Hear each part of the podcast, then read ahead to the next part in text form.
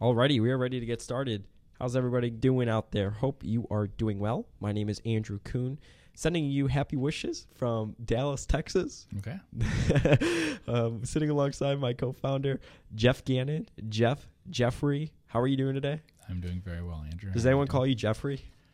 Yes, many people call me Geoff. Really? N- uh, not Family if- or what? No, not if they know me. If they know me, they call, call me Geoff. My, the name Geoff is what appears on most uh, cards and documents and everything. Yeah. Yeah. That's great. Well, well, we want to thank everybody for tuning in to listen to us today. This is the audio part of our business. If you want to get access to our website where investors, individual and professional from all over the world, write about ideas, feel free to go to focuscompounding.com and be sure to sign up using the podcast promo code, which is podcast. Today we are going to be going over a question that was written in um, from us, and we thought it would be pretty good to go over. And it was from Will Kane and at Kane underscore 1200 on Twitter. And he says, Do you prefer companies that are controlled by the founder? How do you watch for related party transactions and other possible conflicts of interest? So, do you prefer prefer it? Yes. Do you? Um, it depends. Okay. I would say. Um, if it is, is it Warren Buffett controlling it? Because if so, probably yes. Mm-hmm. Um, but um, I guess it really depends. Why do you prefer it? Uh, because it's very hard for the culture of a company to outlast that founder. So if a business has So what do you mean by that? unique corporate DNA, Uh-huh. like does stuff a certain way. Yep. It's much easier for them to do it that certain way while the founder's still there. Now, Walmart may still be able to do it after uh, their founder's gone. Sam Walton. Sam Walton, it's been a long time, but it's always easiest when Sam Walton's there. Mm-hmm. And Southwest can do that, uh, you know, but it was easier when the founder was there. Mm-hmm. Um, and those are ones that are sort of like a unique strategy or something that they're doing. Uh, so yeah, usually, and and we should say um, when I say founder, in some of these cases they're not even the founder. You mentioned Warren Buffett, technically not the founder. Sure. I mentioned Southwest Airlines actually came in in year I don't know two or something of it. Um, but uh, yeah, but I, I I think it's because uh, people talk a lot about corporate culture. Mm-hmm. Well, it's, it's pretty important, isn't it? Yeah, and I don't think that Fortune 500 type companies without a founder still around have that corporate culture. How do you measure or think about you know how to sort of figure that out? I guess you could say is that just from googling around or what do you think? Learning about the history of the company. Mm-hmm. reading their their past things. Uh, You did a post on Focus Compounding about Amazon's uh, letter to shareholders. I did. So that's a founder led company. Mm-hmm. How important do you think that is to Amazon? I would say very important. Jeff Bezos, Yeah. and I guess I, I read more about him too from the book that was written on Amazon called The Everything Store. It's a Mhm. good book. Um, sounds like it's a pretty intense uh, culture. I will say that. Yeah. They're there to work, which is good. Mm-hmm. but I think Jeff has high expectations, and when you're at the founder level and you are, have high expectations, I feel like that sort of is pushed all throughout the company, which obviously is for the betterment of the business. Mm-hmm. Um, do you think that Warren Buffett, after he's gone, the culture of Berkshire will stay the same? Uh, no, not eventually. Really? So But you at think? first, I um, for a company that size, I think it will more than other companies that size have. hmm I think they'll still be uh, they'll still be the stamp that he left on it there. But yeah, I think it'll be less so over time. Yeah, hmm definitely. And why? Um, I mean, do you? Why do you find comfort though, other than the culture in in um, companies that are controlled by the founders? Um, Is it because they care more? You think? well, they do tend to think more long term. Sure. A- and um, that that's an advantage. But uh, I th- I think what I said about the corporate culture thing is true. The, the truth is that it's very hard for people to stick to some sort of culture, or something that doesn't have that leader there, that embodiment of it, of a, of a person uh, leading the company. And you know, you can say what Warren Buffett stood for and stuff um, after he's gone, but it's not the same thing. Mm-hmm. Um, and sometimes they have problems that way. Disney had problems that way. Uh, the company's always asking, you know, what would Walt do, basically.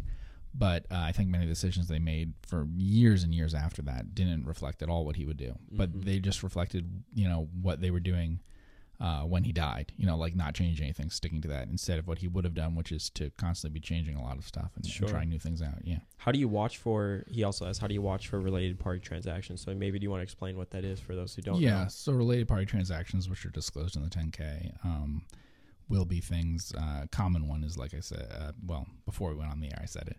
Um, like air, leasing an aircraft or something like that. Um, Uh, The PJ, what? the PJ, the private jet. Oh, the private Yeah. jet. Um, yeah. So it can be things like that, and sometimes it bothers people. I find that people are very worried about that.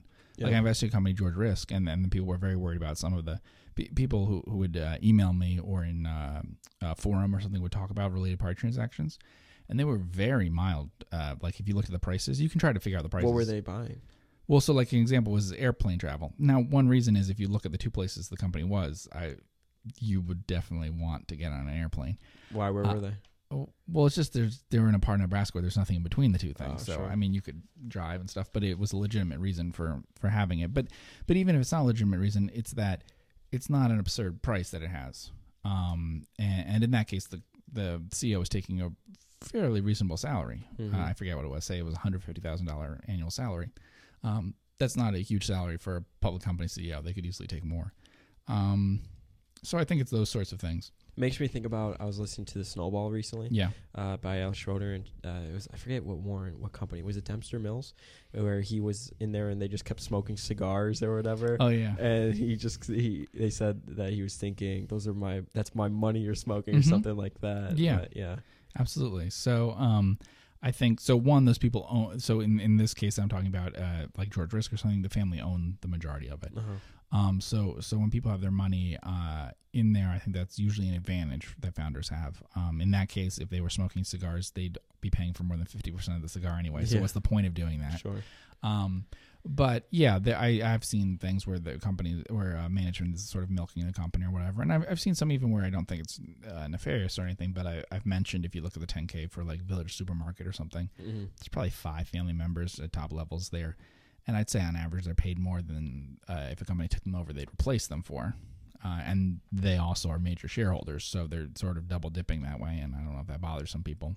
What about what's the biggest conflict of interest you've ever seen or come across where you just something looks so odd to you, like on with the the founders and and their company maybe dipping into that related party transactions, like a bit excessively. Uh, the most extreme one that I ever saw, which is a little different, is um, I saw that a um, company had sold its trademark to the founder, who was then leasing it back to the company. really? That is actually meant to be a takeover defense. Huh. Okay, so that's a way of quietly doing something that Yeah. then someone won't be able to take it over because they'll say, "Wait, if you take over without the CEO approving of this, Yeah. if we have a falling out with our founder, we lose our trademark." Hmm. Right? Sure. so that's a way of doing Yeah. it. But that's sort of yeah. That's the I guess the worst. I, I've you ever seen? I've seen where the founders they own the building and then they leased it to the company. I've seen that a couple Mhm. times. Yeah, Uh, some of those get confusing because I've seen some where the purpose of that is actually to finance the business, yeah. things like that. So I've seen some things where, like for instance, people said, "Why are they doing this? Are they trying to take money from the um, company?" And actually, it's sort of a way of them giving a loan to the company, Sure. which isn't necessarily a good sign either. But I just Yeah. mean um, there's a lot of reasons that you could fall into with related party transactions with really small companies that that Mhm. kind of stuff could happen. I always find it interesting too when founders like i- see. I feel like I see this more in like this the micro, like the Mhm. smaller companies. Um, you know, the the company loses money every single year and burns cash flow, but of course, you know, they're still the founders and they're still getting paid their egregious Sure. salaries and and their bonuses and all that sort of stuff. So, hmm Yeah, and um, you know, and I think that upsets people. Yeah. Uh, I I have to say that generally, um, people uh, that I've known that were investors uh, would make more money if they worried less about fairness and more about doing the thing that made them the most money. Sure. So they get upset that someone's taking a big paycheck or something. Um, I talked about advertising agencies, and we get complaints from people of like you know what some of the big CEOs there took in pay, which is huge paychecks, but it's not very big compared. To. It was to like the, 2008 too, wasn't it, or something? Oh, the option grant with Omnicom. Yeah. yeah, that one hurts because that's diluting you. Yeah. Um, but some of the others are just they're being paid thirty million dollars. Uh, or something like that every year, basically, regardless of how the company does. Not regardless, technically, it's like a bonus. Yeah. But advertising agencies are so predictable that it's very easy to write in a way that you'll get the bonus and know almost exactly what's going to be every year. Mm-hmm. Um, but at a company that size, it doesn't really matter that much to your results as a shareholder whether they're being paid three million dollars or thirty million. Um, and so a lot of things are like what's the capital allocation and things like that that matters more. Do you read the proxy a lot and, and Yeah, see like always. what and see like what how the management's bread is buttered? Yeah. So you're you're talking about like the so what their percent of voting is and what Yeah. their how many um, shares they have, what their and what the bonus scheme salary, their is, yeah. bonus, how's the Mhm. bonus. Yeah, I always read that. So what do you like to see then for like the bonuses, how their bonus per year? Well, anything that's more long term oriented is good. Do you like? I know you're not. You don't. You're not. Probably don't follow Tesla too much. But did you hear that? I think Tesla or Elon Musk will be bonused a lot of money if their market cap was at a certain point over the years. That one I don't. I I know that I, I don't like that part of it. Tesla has a um, I guess what Charlie Munger would call like a chain letter element to it, Yeah. right? So it's so what do you built, mean by that? part of his job as CEO is kind of to keep people's belief in the company Yeah, that's poster going to be successful. Yeah. Yeah. And that's not necessarily true with some companies, but it is if you can't finance yourself, true with your company. So if the company part of it is the image of the brand, Mhm. then that can be that element. But also if you don't have actual free cash flow um, to fund all the things you want to do, then you need to keep going to the public markets, and so you need that. So in his case, he does have a reason to drive up the market cap Yeah. hmm mm, usually when I look at a company, I don't really want them to be targeting a market cap kind of thing. What I'd rather them do is um, just like what EPS will be in a few years or something like that. But I'm okay if they're issued shares as the form of payment instead of instead of cash. Sure. And I guess because we're talking about conflicts of interest, Mhm. do you think Tesla buying SpaceX was a conflict of interest, or should we not even go down that path because we're gonna make a lot of people mad? I think that's a unique situation because people are betting on the the person. Yeah. Yeah, I th- I think that's from an investor's perspective that's fraught with all sorts of issues. Did you listen to his most recent conference call?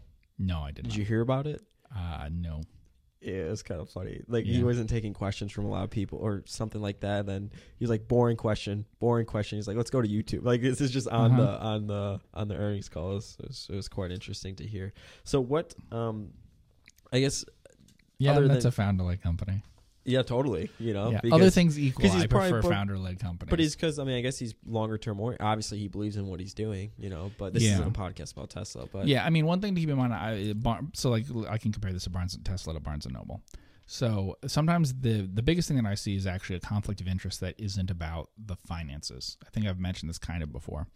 CEOs and founders, people like that, have stuff on the line: ego, uh, Mhm. reputation, sure, keeping peace in the family. yeah, that's a big one Um, probably. You know, we More talked about like. Luxottica and stuff. They had something where probably at one time, probably their best manager was the son of the founder. Well, he ended up leaving. There could have been family things too for why that happened. Sure. In another case, they some of the decisions they made about I think uh, merging the company and stuff like that was informed in part by the fact there was a divorce and kids from from different um, uh, families from different wives. Um, I think that there had to be some way to kind of figure out a, a settlement to keep, keep peace in the family and have a way of um, doing all that, and that probably helped them do a merger that they wanted to do. Um, uh, whereas if the founder then had been 30 years younger, I don't think he would have done that. He Mhm. didn't need like an exit strategy or something, but he did for family reasons. I think. Sure. So Barnes and Noble, um, I think that they had there was a f- sort of conflict of interest between shareholders and the um, founders because the founders cared a lot about the company's position in books. Like culturally, they cared a lot about the the company, and that's fine. And then that's a you know there are reasons to run a company other than just making money, but for the shareholders there aren't. Yeah. And so sometimes I think we overstate the importance of like financial incentives uh, compared to what else a uh, someone running the company might actually care about. sure. And a lot of times they will care about things like um, reputation and um, you know, an ego and things like that. They might be an empire builder or something that Yeah. do it just for themselves. I think you see that a lot in the drug business, the Mhm. pharmaceutical industry. There's Yeah. always that sort of um, that fine line between how much is too much on certain drugs that people may be dependent upon, and I think we saw that in the last election a lot with um, um, I don't know, Martin Mhm. and, and and his company, and and obviously in Valeant as well. You know, Yeah. that that, that sort of came out. Um, so that's You see it all the time in entertainment stuff. There's every we talk about incentives. You wouldn't believe if you're the head of a studio or something movie studio, how every sort of incentive and thing there is throughout your day is to pull you away from just making money for shareholders and towards all these sorts of creative concerns, making a bunch of famous, successful, creative people happy with you uh huh. and being your friend and everything, and with um, winning a lot of awards and getting a lot of respect Sure. and things that way. Yeah. It's a lot of there's a lot of pressure to do things other than just make the most money for shareholders Mhm. when you're in that kind of business. Yeah. You know, and uh, I think we often overlook those sorts of things. Mm-hmm. Um, but I do prefer founder-led companies by a lot, and we wrote up several. We wrote up, um, or family-led companies at least. So we wrote up um, Hunter Douglas, Luxottica. Those are on the Focus Com- Compounding um, website, and uh, and then those are. I don't know that we would have ever picked those if it hadn't been the family was still involved. I mean, you think about Apple and Steve Mhm. Jobs Yeah. and the amount of care that obviously everyone knows that he had for Apple and Yeah. that company. Yeah, it's it's it's it's interesting. Yeah, many. We'll look at now at most of the biggest companies um, in the U.S. Uh, are founder-led companies, basically, or Mark or largely Facebook, founder-controlled, at least. Jack Dorsey, Twitter. Yeah. And that's not unusual. Those are like some of that's media stuff, Uh huh. and that's been historically a lot of um, families who manage to keep control over media things. And there's reasons too why like people who work in media things would prefer that they not have professional management, that there be some sort of founder, something that kind of keeps control to protect Mm-hmm. you know, um, some interest that they have. Buffett ran into that when he ran a newspaper. Um, you know, disagreement between people of making money and people who thought, you know, um, that it was about other things. Mm-hmm. The, in the Snowball, there's a good thing about where some of the people um, uh, at I guess the Washington Post competitor, I think that was it, um, talk about how they're, uh, you know, they're a better newspaper and stuff because they have a competitor. And Buffett was saying, no, you'll be better off if you put your competitor yeah. out of business and Yeah. you, you'll be making more money that way. Yeah. So how? Do, so then he asked. He did ask, and I Mhm. think he did hit on it. How do you watch for related parties? So you just sort of follow along in the 10k. You look at it, what's see if anything reasonable. catches your eyes. Yeah. I think you look at what's reasonable and you try to always put yourself in the perspective of um, the uh, founder, whoever it is you're looking at. Sure. It's very easy to get frustrated because you're a shareholder and you feel mistreated and whatever. But you look at it from their perspective often, um, they'll say, oh, well, this isn't actually worse than all my peers, Yeah. you know? Mm-hmm. and you think about that at whatever wherever you have your job and stuff.